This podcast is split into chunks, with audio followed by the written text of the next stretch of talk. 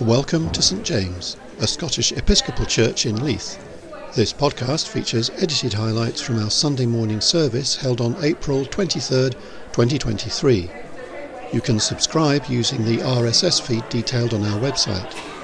For news and information, and to find out how to join us, please visit w w w dot st james leith dot org dot u k.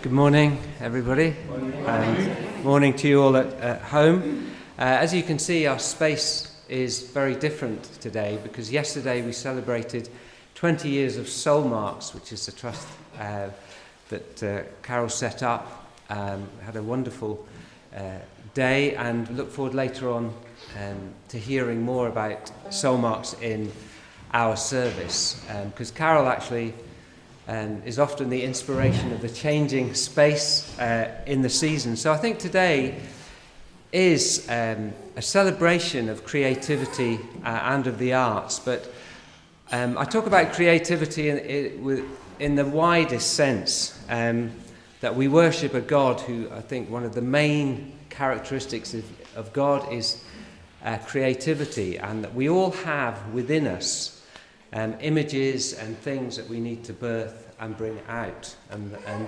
really uh, part of our Christian lives are really being co-creators with God, that we are each born uniquely, we have unique gifts given to us inside, and part of our Christian lives is to make those gifts concrete, uh, is to put them out in the world, and that takes huge risk and courage, I think.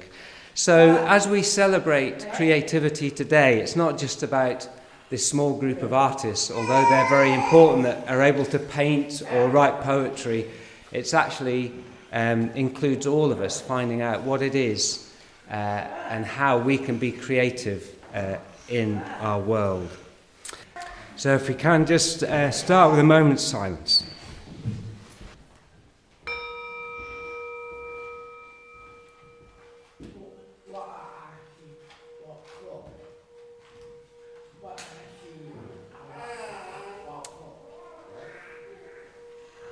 With nature in its power and beauty, with rain and wind and sunshine, with the ancient rocks and the budding flower, we gather in praise of God.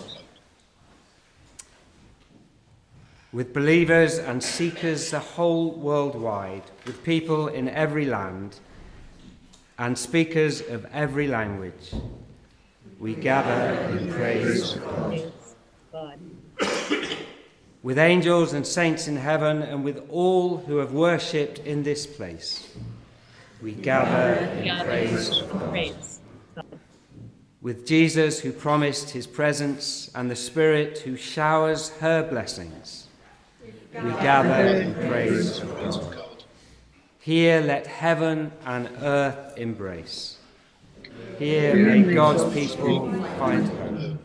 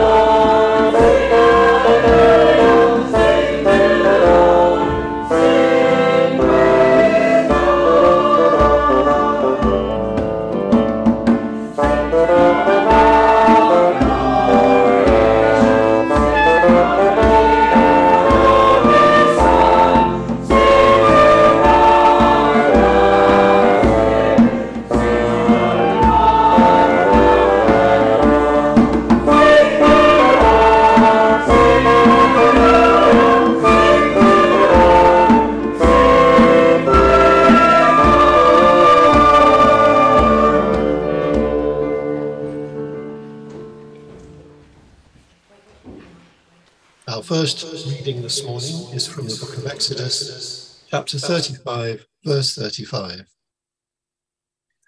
He has filled them with skill to do every kind of work done by an artisan or by a designer or by an embroiderer in blue, purple and crimson yarns and in fine linen, or by a weaver, by any sort of artisan or skilled designer. Hear what the Spirit is saying to the church. Thanks be to God. Take a seed from the gospel, let it grow. Take a drink from the water as it flows. Find your place in the story as so many have before you. Take a seed from the gospel, let it grow. Take a seed from the gospel, let it grow.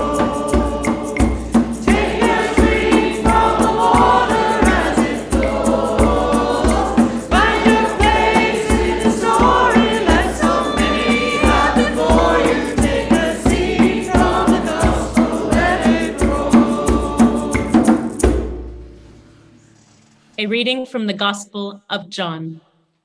Glory to Christ, our Savior. Very truly, I tell you, anyone who does not enter the sheepfold by the gate, but climbs in by another way, is a thief and a bandit.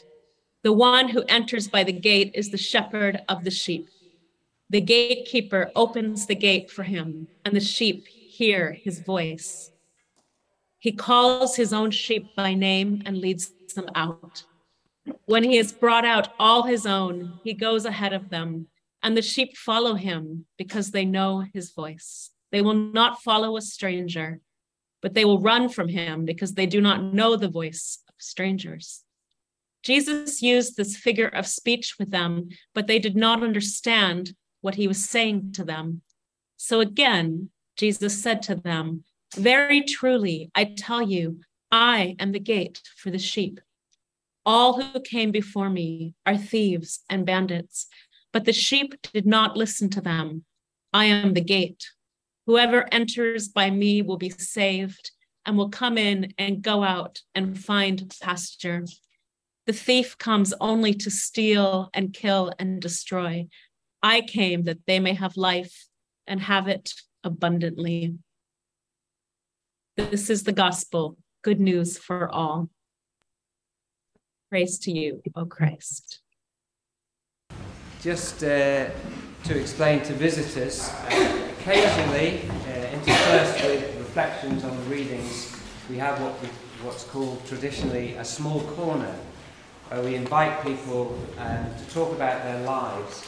And it's really the idea that uh, our Christian lives don't begin and end in church, actually, that Monday is as important as Sunday in many ways, and uh, to really give people in the community uh, different ideas of what people are doing uh, out in the world, and, and um, so that we can support them and pray for them. So it's my pleasure, Carol, to have uh, you here with us, and to celebrate yesterday. As I said, we had the twentieth anniversary of Soulmarks, which Carol's going to talk a little bit Um, more about, and there's lots of uh, pictures and information there.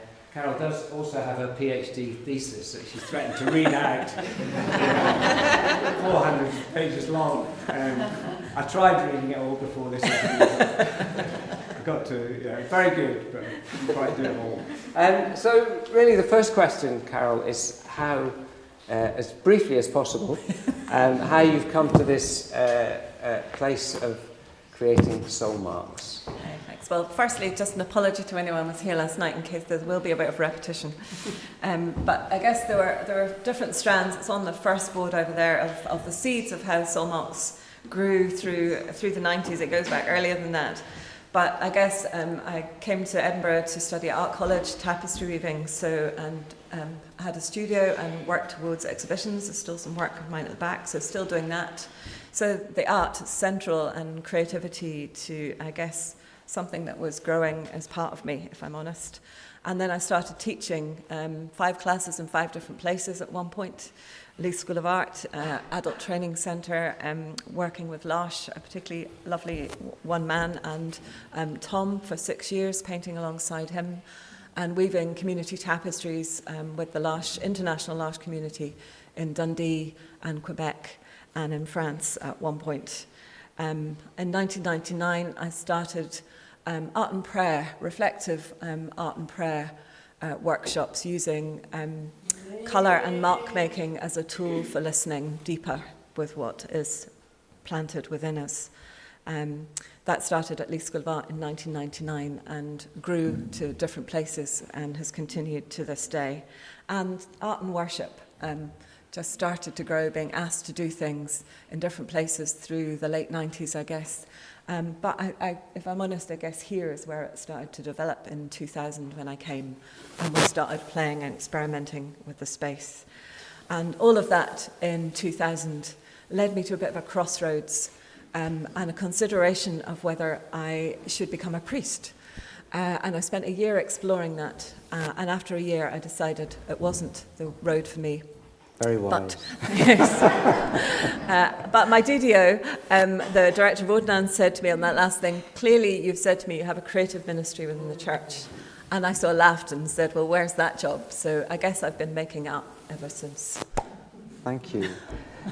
So could you tell us what, what the aims and ethos of Soulmarks is? Yeah, I guess our, our strapline sort of thing is that um, we're here to enable and encourage creativity, I have to write, read it, using all the senses, particularly through the visual arts, to express and inspire faith in God. But I guess um, for me, the arts have been a, a different way into exploring my faith and wanting to offer that to other people and finding other people that found that helpful. Um, there's something about finding different ways to encounter God in new ways, in different ways, through the materiality um, of making or just playing with colour, with paint, with texture, with sticks, um, here we go, with rags, with pieces of paper that we can make into butterflies. All of that goes deeper, and a lot of the, um, I guess, art, there's, there's a potential for the art to bypass the cognitive thinking, which is not bad at all, um, but uh, to, to reach deeper inside us. And I've, I've experienced that. It, that's part of it for me and others I know over those years, and that's why I keep doing it, um, I guess. And it's about using all the senses and offering those. We, we in the church, um, not so much here, but in the wider church, Um, we, we've been for years working on one sense of word, and there's nothing wrong with word. It has power in so many ways. Um, but we've given five senses uh, uh, as gifts from God to experience um, the materiality of his world and the beauty of his world. And um, it just has a sort of much, much wider reach and a way of encountering God in different ways through that materiality. So, yeah. Thank you.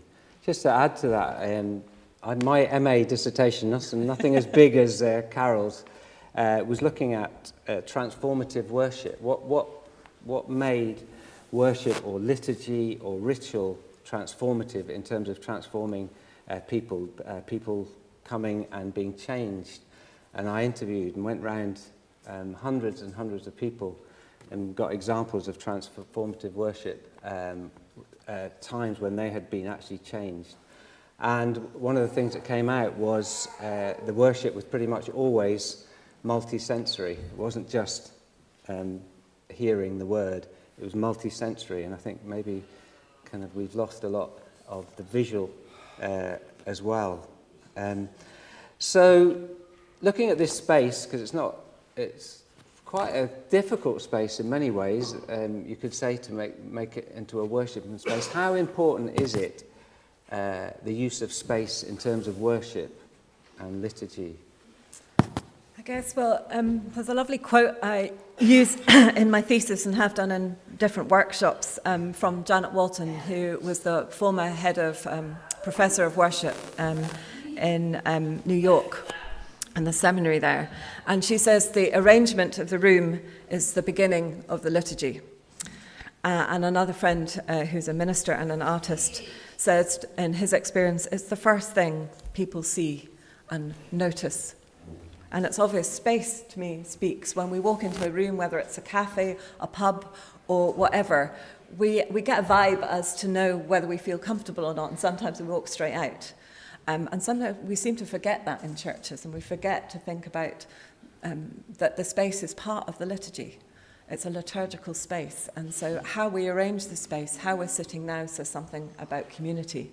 Um, although we're standing at the front and you're listening, but where it's, it's in rows, there's something about we're ready to hear a lecture and we're being, we're being given to. As you're sitting in a circle, uh, and sometimes if there's things on the chairs, there's something about we're part of this. Um, so the whole sense of even how we're sitting, and then the colours, the shapes, what we choose to do in it. And I, I think here we have that. We have that possibility because of the plainness of the space. So um, there's difficulties in sharing our space at the moment, which we sometimes the difficulties give us a different way of being creative. Um, but I think something of the plainness of the space does that. Uh, and when I'm showing slides in workshops of particularly this space, people go, oh, but we've got this traditional building. But then I say, well, how about you use your pillars in a different way? You know, people just think you can stick things on the wall, but there's a whole lot of space in between the walls that we forget about, um, that we really need to sort of engage with as a whole sort of sense of liturgical space and how we use that and what, what it says to us, how it speaks to us, and how we feel about that.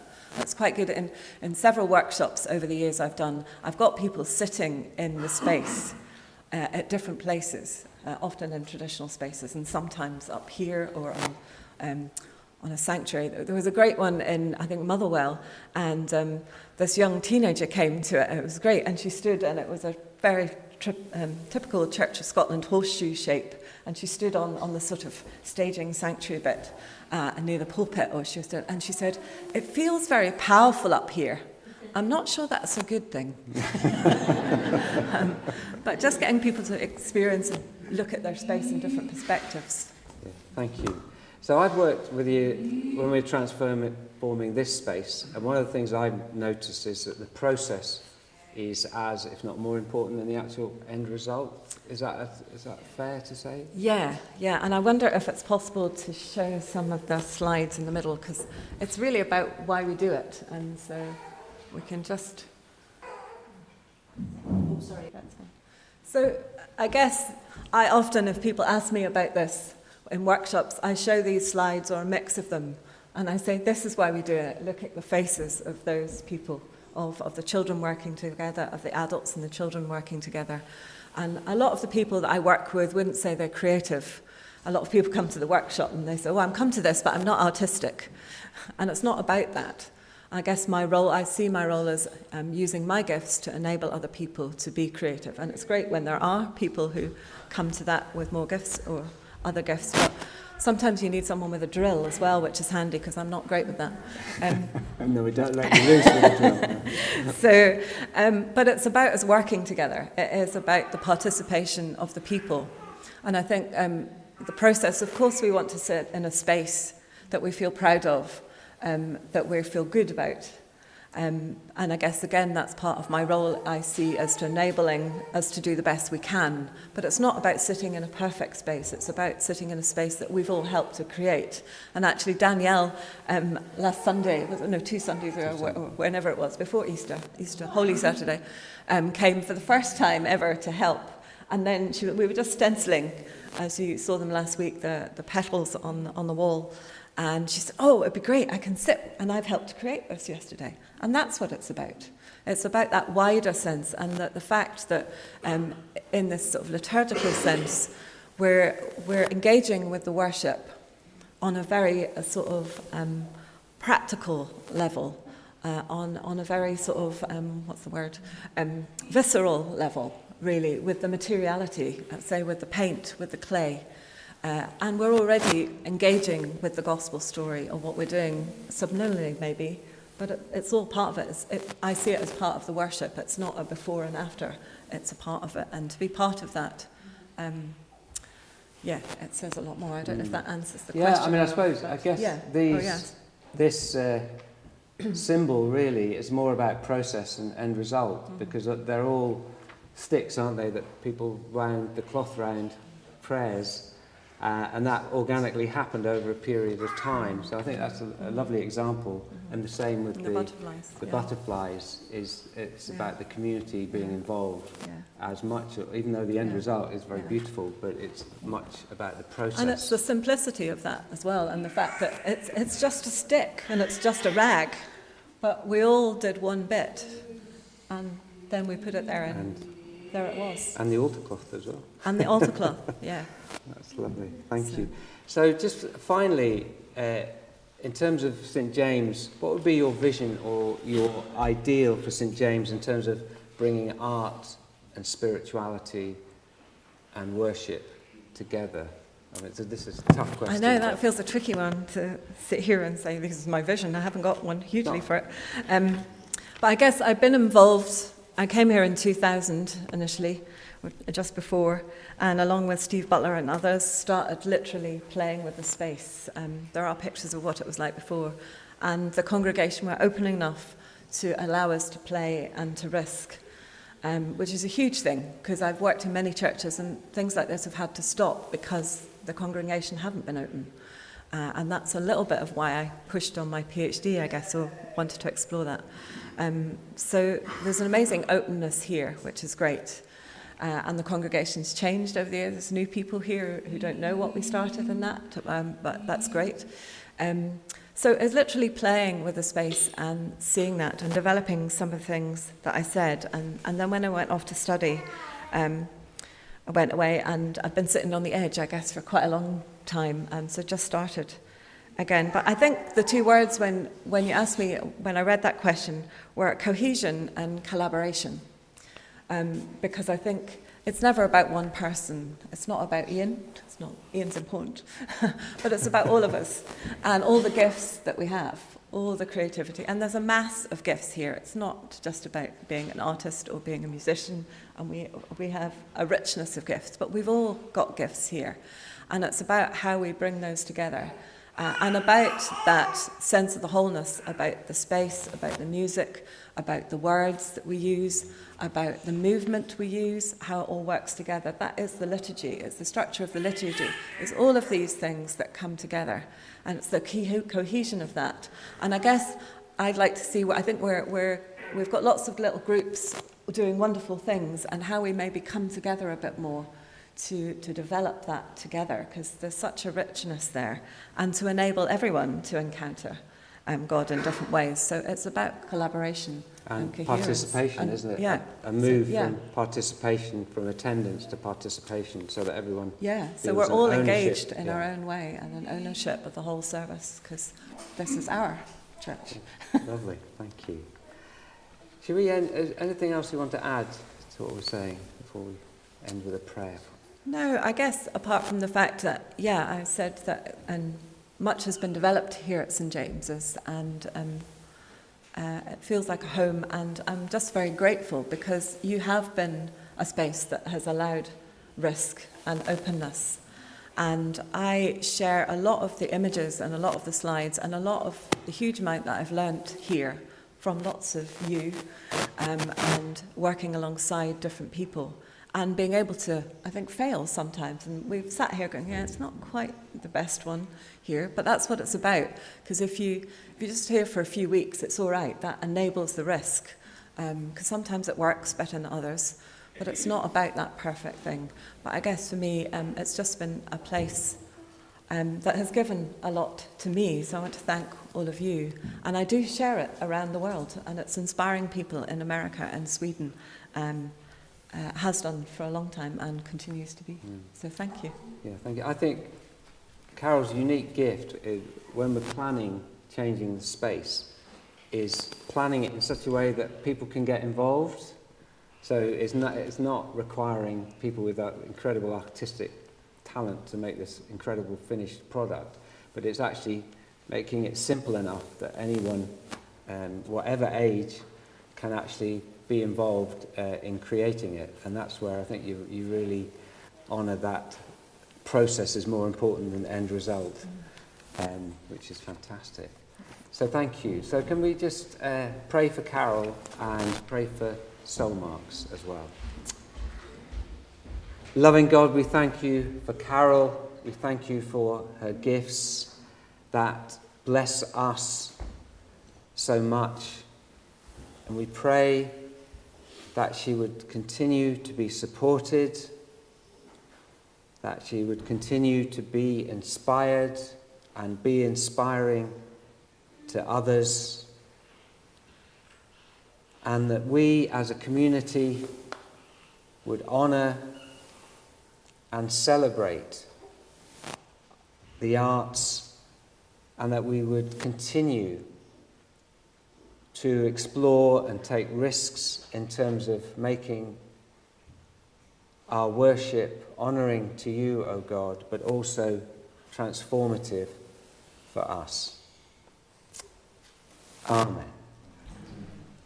Thank you. So I'm now going to invite Richard to lead us in our, our prayers now. So thinking about creativity, I was um, reminded of a scripture that says, I want everyone everywhere to lift holy hands towards heaven and pray without being angry or arguing with each other. So just for fun, uh, if you want to join in, I thought when we do our little response, um, when I say we lift our hands, you might actually want to lift your hands. I mean, depending on your tradition, um, you could do praying hands, uh, you could fold your hands like Frank, or you could do the one-handed uh, charismatic or the two-handed charismatic raising. You don't have to keep them up, but just just as a as we're talking about the space and about hands, you know, the physicality of uh, our existence rather than just the words. So let's just try it and let's see. You can close your eyes. You don't have to. Don't be embarrassed. So I'm going to say we lift our hands and you say we lift them up to God. We lift our hands, we lift them up to God. And as we're doing that, we're lifting up the people that we're, we're going to be mentioning. It's just a really a random going through giving thanks for all sorts of people. So if people come to your mind, um, do lift them up uh, in prayer. We give thanks for these miraculous devices that we all have, with fingernails that renew themselves, hands that have suffered so many wounds and cuts and yet have healed and remained whole. Perhaps a bit scarred, perhaps a bit arthritic, but our hands have served us well, preserved our lives. We give thanks for our hands, and we lift our hands. We lift them up to God. We give thanks for the hands of the healers, the doctors and nurses, the carers, the cleaners, the handholders, cup of tea makers, the cooks and bakers and washer-uppers, the bin collectors. We lift our hands, we lift them up to God. And we give thanks for the creators, for the musicians, the potters, the painters, the sculptors, the weavers, the writers, designers, the menders, the builders, the mechanics, the engineers, the writers, the poets, the playwrights, the actors, the entertainers, the signers, the mime artists. And particularly at this time, we give thanks for the wonderful theatre maker, Paul Burbridge, known to many of us, having a huge influence on many of our lives. And we pray for him and for his family and all who knew and loved him. We lift our hands, we lift them up to God. And for all who work behind the scenes, the farmers, the labourers, the sowers and reapers, the drivers, the bean counters, the I T helpers, the sound and light people. And for all mothers and fathers raising children, we give thanks for the prayers, for the intercessors, the teachers, the guides, the lawyers, the warriors who fight for justice, for those who ward off ignorance, and the shepherds and the lifters of heavy burdens, the counselors, the politicians, the protesters, the agitators, the banner makers and wavers. We lift up our hands, we lift them to God, and we lift up those hands that are tired and aching, hands that have grown weak from illness or despair, hands that grieve, hands that have held, and hands that have had to let go. We pray for all these, we give thanks for them, we lift up our hands, we lift them up to God. And we lift up the children forced to work in mines, the soldiers forced to fight by men whose hands are quick to shed other people's blood, and all whose hands have turned to violence for whatever reason. And with our hands, with our praying hands, we wrestle in prayer against these principalities and powers and the spiritual forces of greed and fear. And we lift up the peacemakers, and we join our hands with them and with one another, and we join hands with the wounded hands of Christ. We lift up our hands.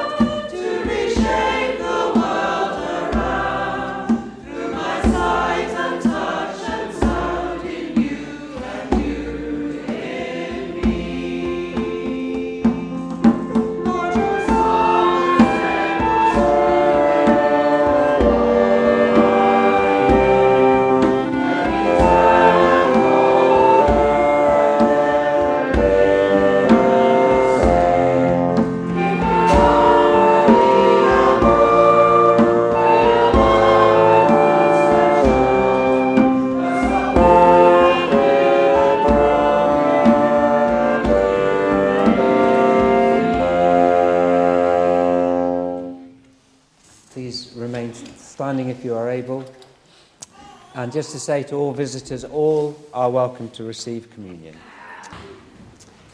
Praise and thanksgiving be to you, God of all, for by the cross eternal life is ours and death is swallowed up in victory. In the first light of Easter, glory broke from the tomb and changed the women's sorrow into joy. And from the garden the mystery dawned that he whom they had loved and lost is with us now in every place forever.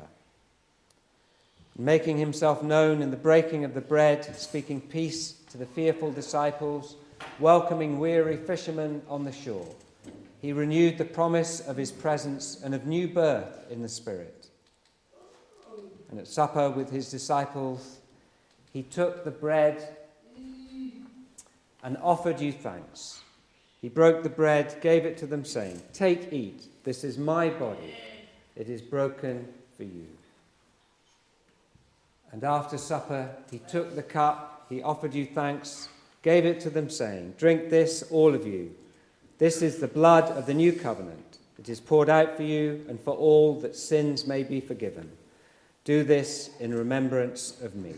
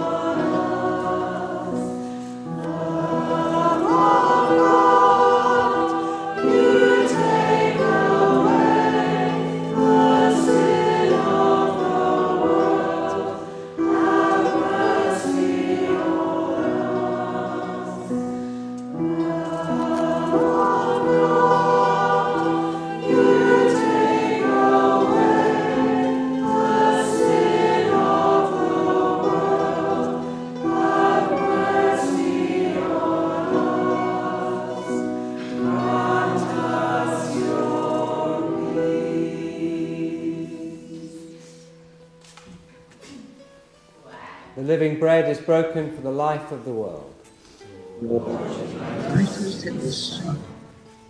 Holy things for holy people, broken things for broken people.